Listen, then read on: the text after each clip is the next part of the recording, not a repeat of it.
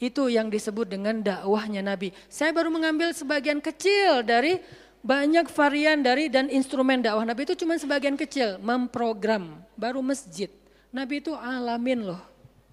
Gimana mengubah kota Mekah yang dulunya kemusyrikan merajalela, perzinahan merajalela, kemudian anak perempuan dibunuh karena dianggap membawa sial, riba luar biasa, banyak yang dibunuh gara-gara gak mampu membayar hutang, dan perbudakan, dan banyak lagi masalah sosial. Bukan hanya masalah akidah dan ibadah. Akidah dan ibadah itu adalah inti masalahnya kemudian merembet ke masalah sosial, biasanya kayak gitu. Kalau akidahnya melenceng biasanya sosialnya rusak, walaupun gak selalu kayak gitu juga sih. Karena ada di beberapa negara yang akidahnya mereka syirik, tapi sosialnya bagus. Walaupun ada problem sosial lain yang mungkin nggak perlu dibahas di sini. Yang jelas awalnya berawal dari kemusyrikan, kemudian berkembang menjadi masalah ekonomi, sosial, dan seterusnya. Nabi menyelesaikan masalah kota Mekah. Gimana caranya? Mekah yang tadinya kota yang jahiliyah menjadi kota Islamiyah, kota yang Rabbaniyah, kota yang penuh dengan kebaikan. Madinah yang tadinya kota yang penuh dengan sampah, Yasrib berubah menjadi kota Munawwarah. Sekarang udah nyampah lagi. Di zaman Nabi itu benar-benar Madinah Munawwarah. Sekarang mungkin nggak sebagus di zaman Nabi, cuman bangunannya doang yang megah, tapi secara lingkungan, secara sosial nggak sebaik zaman dulu lah. Kalau bangunan itu kan bukan indikasi peradaban ya.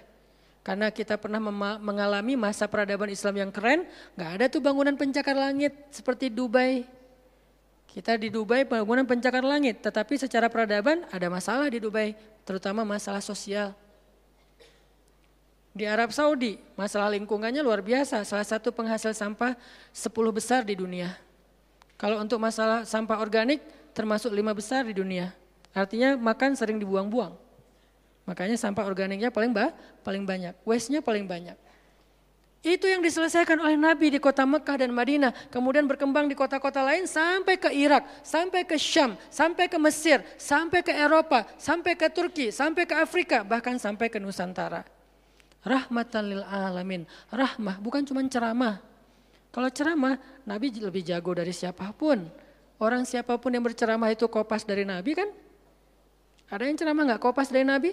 Nggak ada. Kopas dari Nabi Musa enggak kecuali diriwayatkan dari Nabi Muhammad, kemudian baru Nabi Muhammad meriwayatkan dari Nabi Isa dan Nabi Musa.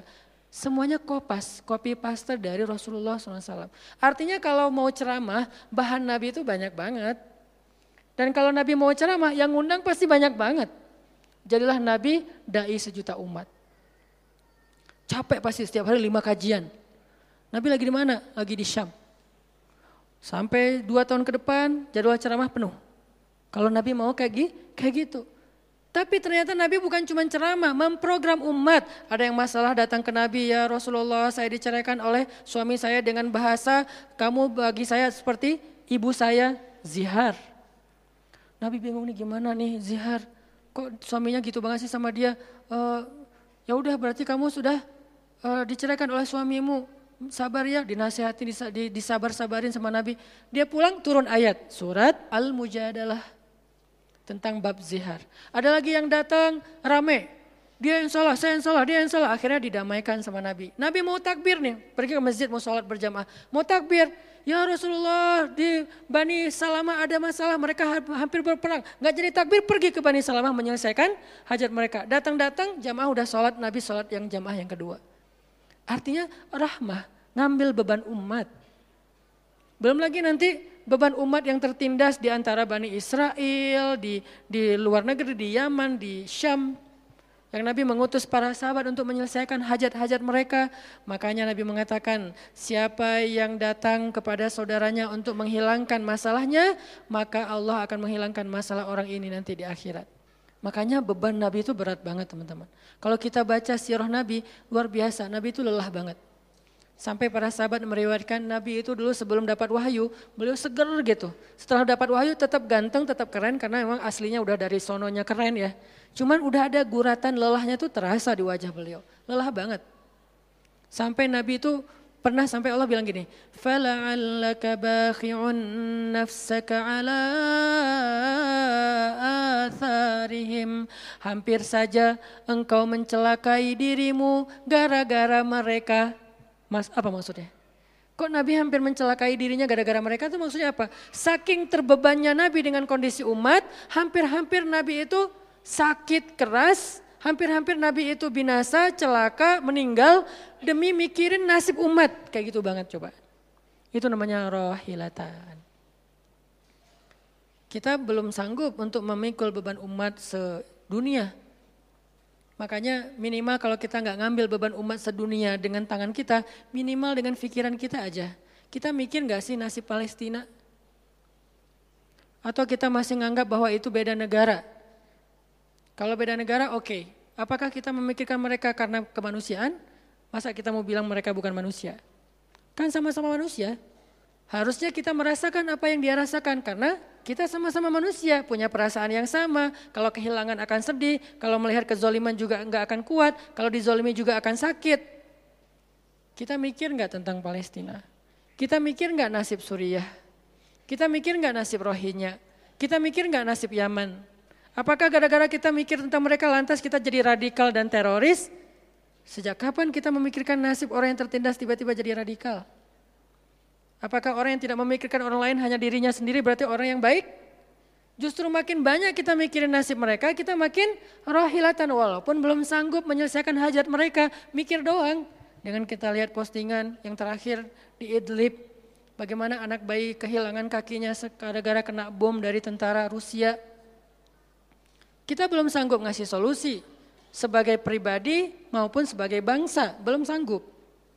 Pertama jaraknya jauh, kedua memang kita juga belum punya kemampuan untuk itu. Tapi kita berharap suatu saat Indonesia ini harus sanggup menyelesaikan masalah dunia. Kenapa?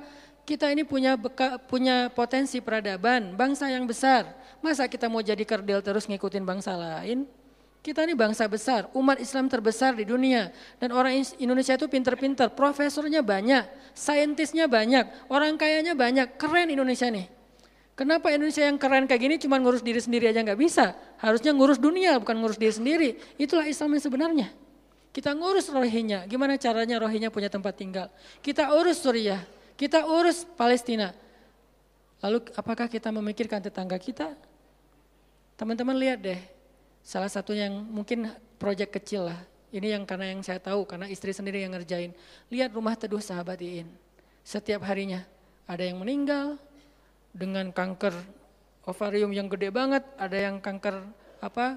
Yang dulu yang saya bawa Ustaz Abdul Samad keliling di Bandung tuh, seorang anak muda yang udah meninggal, seminggu setelah Ustaz Abdul Samad mengunjungi dia, Rian namanya meninggal dunia.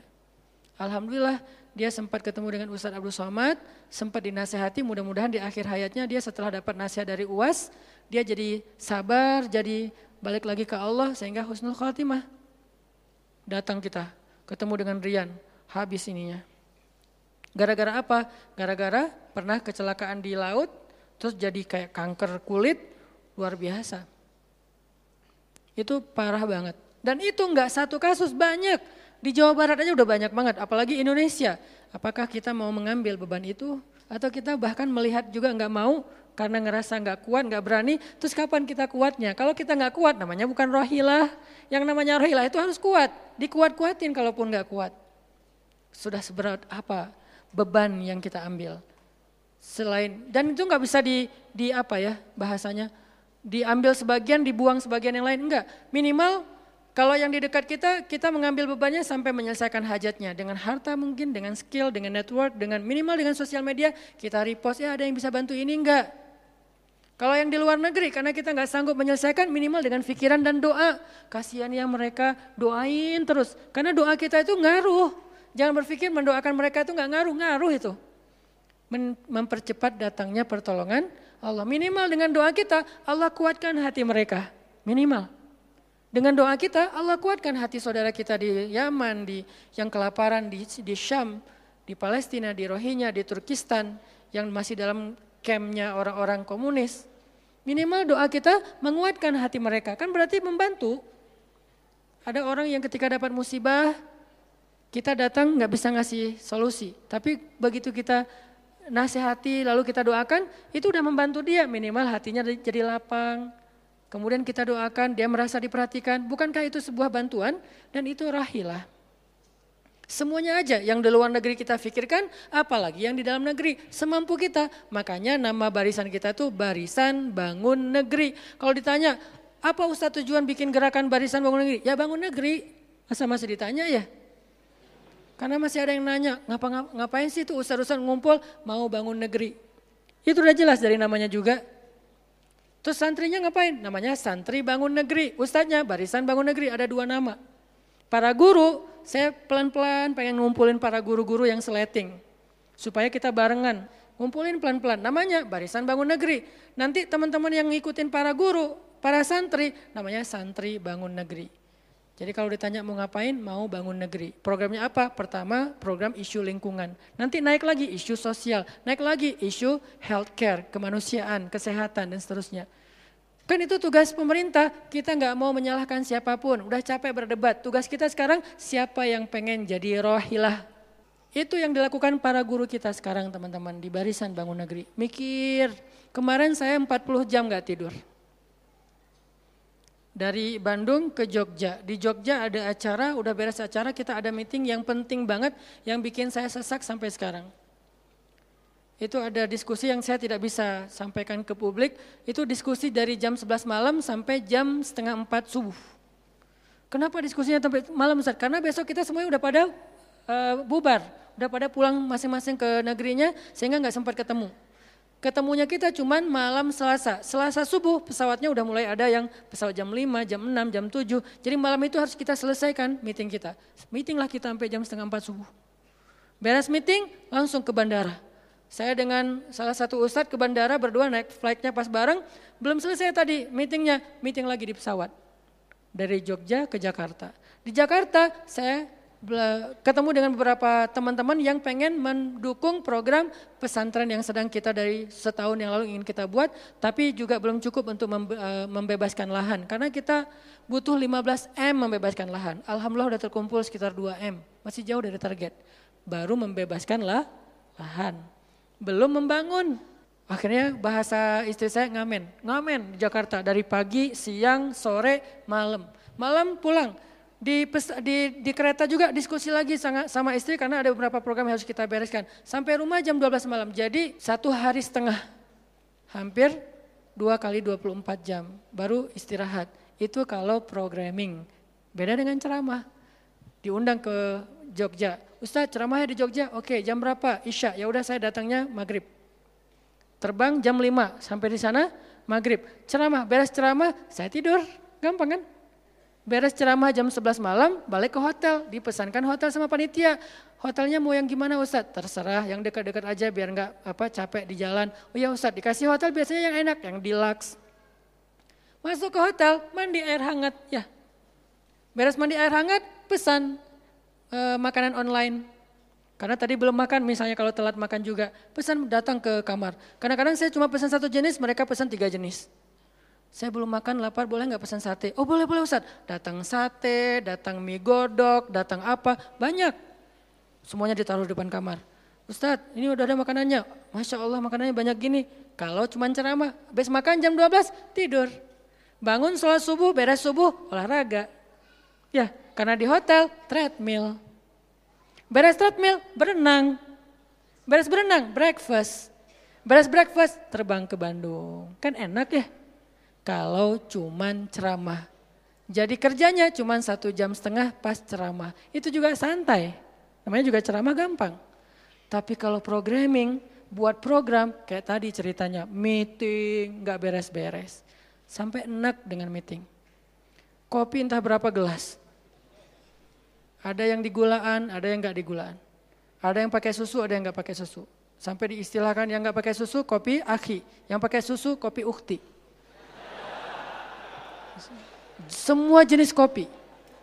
Artinya rohilatan. Ternyata memang benar kata Nabi, manusia itu seperti 100 onta, sedikit yang rohilatan. Makanya sekarang kita mau milih mau jadi rohilatan atau mau jadi 100 onta. Dimulai dari hal yang kecil. Saya ngajak teman-teman, yuk kita jadi rohilah, kita angkat beban negeri kita, beban bangsa kita. Saya pengen banget masjid itu jadi kayak rumah teduh. Sekarang yang menjalankan pasien kanker kurang mampu se-Jawa Barat salah satunya rumah teduh itu. Yang sekarang ada 15 rumah dengan sekitar 300 pasien. Yang setiap kali operasi itu 40 juta. Karena kalau pakai BPJS antrinya setahun. Sehingga harus pakai jalur normal. Dan beberapa di antara mereka belum sanggup untuk membayar cicilan BPJS sehingga nunggak nggak bisa pakai. Kita selesaikan. Harusnya itu dilakukannya oleh masjid. Kenapa? Karena potensi zakat, infak, sodako, kenceleng masjid gede. Jangan cuma dipakai buat renov. Jangan cuma dipakai buat pengumuman hari Jumat. Kenceleng minggu ini. 300 juta. 300 juta di sebelah masjid ada orang lapar. Berarti ngapain 300 juta teh? Harusnya 300 juta itu kenceleng minggu ini. Harusnya 300 juta tapi tinggal 10 juta. Kenapa? Beban umat diangkat semua sama masjid. Itu cita-cita kita, pengennya masjid itu menjadi makanya ada hashtag masjid peradaban. Apa masjid peradaban? Masjid rohilah, masjid yang mengangkat beban umat. Bukan cuma membuat program jihad, pengajian hari ahad. Udah lewat lah masa kayak gitu-gitu, udah gak keren. Ini saya tantang masjid-masjid yang ada di Indonesia, jangan hanya fokus dengan taklim. Taklim itu udah banyak dan mudah melakukannya, kurang challenging. Coba masjid mikirin masalah sekitarnya, satu masjid mikirin satu RW kalau masjidnya kecil. Kalau masjidnya masjid kecamatan, mikirin satu kecamatan. Kalau udah beres dengan kecamatannya nggak ada lagi masalah, pergi ke kecamatan sebelah. Kolaborasi dengan masjid kecamatan sebelah, yuk selesaikan masalahnya. Bisa banget kalau masjid mau. Tapi serahkan programnya ke ustadz yang ngerti harokah, yang ngerti pergerakan. Dan sekarang udah banyak ustadz yang ngerti pergerakan baru kita akan melihat Indonesia yang luar biasa. Terus apa yang bisa kami lakukan Ustadz? Yuk bareng-bareng dengan saya, dengan pemuda hijrah, dengan para guru barisan bangun negeri, kita bangun deh Indonesia semampu kita. Dengan apa? Dengan skill kita masing-masing. Dengan potensi kita masing-masing. Ada yang punya harta dengan hartanya. Ada yang punya kemampuan skillnya dengan skillnya. Saya udah berkali-kali menjelaskan, skill itu untuk dakwah penting, bukan hanya penceramah. Nah mau nggak nih teman-teman Yuk kita bangun Indonesia. Sekarang kita mikirin apa yang bisa kita lakukan untuk Indonesia. Masing-masing dengan potensi kita. Karena kita anak masjid. C, anak masjid. Karena kita banyak sering ke masjid, ya udah kita bangun Indonesia dengan cara masjid. Dan ternyata cara masjid itu bukan cuma Allahu Akbar dan Subhanallah, salam, enggak. Yang dibicarain di masjid itu bukan cuma juz-juz Al-Quran, tapi masalah umat. Karena Nabi membicarakan masalah umat itu di Masjid Nabawi. Yang kita pengen ke sana, berharap banget bisa umroh. Apakah di Masjid Nabawi itu cuma ada raudhah kemudian orang berdoa egois banget pengen masuk surga sendiri? Enggak. Di raudhah itu Nabi dengan Jibril bicara tentang umat. Gimana caranya umat ini selesai masalah mereka. Sampai ke penjuru dunia. Yang terjajah dibebaskan dari penjajahan. Yang terzolimi dibebaskan dari kezoliman. Itu namanya rahilah. Saya yakin di sini banyak potensi dan skill yang keren-keren. Coba berikan skillnya untuk dakwah. Dedikasikan skillnya untuk agama yang kalau kita dedikasikan untuk agama, insya Allah untuk bangsa dan negara udah pasti. Karena agama kita itu bukan agama ritual. Agama kita ini adalah agama kehidupan. Sehingga yang ada di dalamnya bukan cuma bab sholat, tetapi juga bab orang sakit. Dan kita tahu banyak hadis tentang itu, bab lingkungan dan kita mulai tahu hadis itu hadis-hadis tentang itu. Yuk kita dedikasikan skill kita, potensi kita, harta kita untuk agama Allah, kita angkat beban umat bareng-bareng. Karena kalau saya ngangkat sendiri, saya paling-paling ngangkat sanggupnya itu 100 kilo, itu juga udah udah ngos-ngosan. Tapi kalau kita ngangkat bareng-bareng, bisa bertonton beban umat kita angkat. Mudah-mudahan dari kajian mager ini, mudah-mudahan kelak kita bisa menjadi orang yang mudah bergerak, sanggup bergerak, dan geraknya bersama-sama. بارك الله فيكم بالله التوفيق والهداية اللهم إني إنا نسألك رضاك والجنة ونعوذ بك من سخطك والنار اللهم أعنا على ذكرك وشكرك وحسن عبادتك ربنا حبب إلينا الإيمان وزينه في قلوبنا وكره إلينا الكفر والفسوق والعصيان واجعلنا من الراشدين ربنا آتنا من لدنك رحمة وهيئ لنا من أمرنا رشدا وهيئ لنا من أمرنا رشدا وهيئ لنا من أمرنا رشدا Waj'al lana min kulli dhiqin makhraja wa min kulli hammin faraja wa min kulli usrin yusra. Rabbana atina fid dunya hasanah wa fil akhirati hasanah wa qina adzaban nar. Wa sallallahu ala sayyidina Muhammadin wa ala alihi wa sahbihi ajmain walhamdulillahi rabbil alamin. Wassalamualaikum warahmatullahi wabarakatuh.